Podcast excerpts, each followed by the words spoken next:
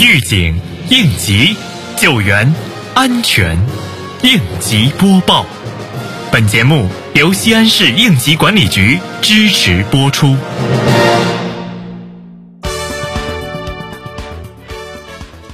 十一月二号，市应急局危化处带领专家对新城区金石通加油站进行延期换证前的现场核查。核查组对加油站油罐区、站房、加油岛、配电室等进行了详细检查，同时查看了安全管理制度和操作规程、安全管理人员资格证、隐患排查台账、人员安全培训等有关资料。检查组对企业申报资料和现场检查发现的问题提出了改进措施和建议，要求企业按照核查现场检查发现的问题，立即组织实施整改工作，并由区应急局组织复查。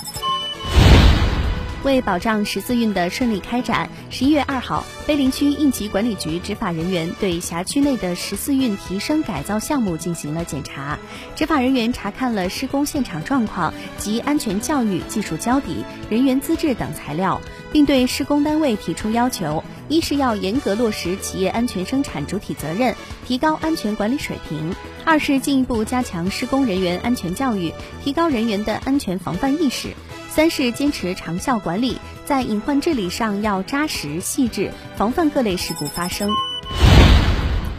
十一月二号，为进一步贯彻落实省市关于秋冬季消防安全工作要求，航天基地应急管理局对辖区各商铺、托管场所等营业场所消防安全情况进行巡查检查，对各单位落实消防安全责任，营业期间确保消疏散通道、安全出口畅通，各类消防设施器材及消防标志情况进行了逐项检查，并对存在的问题向各单位负责人进行通报，要求定制措施。师及时整改。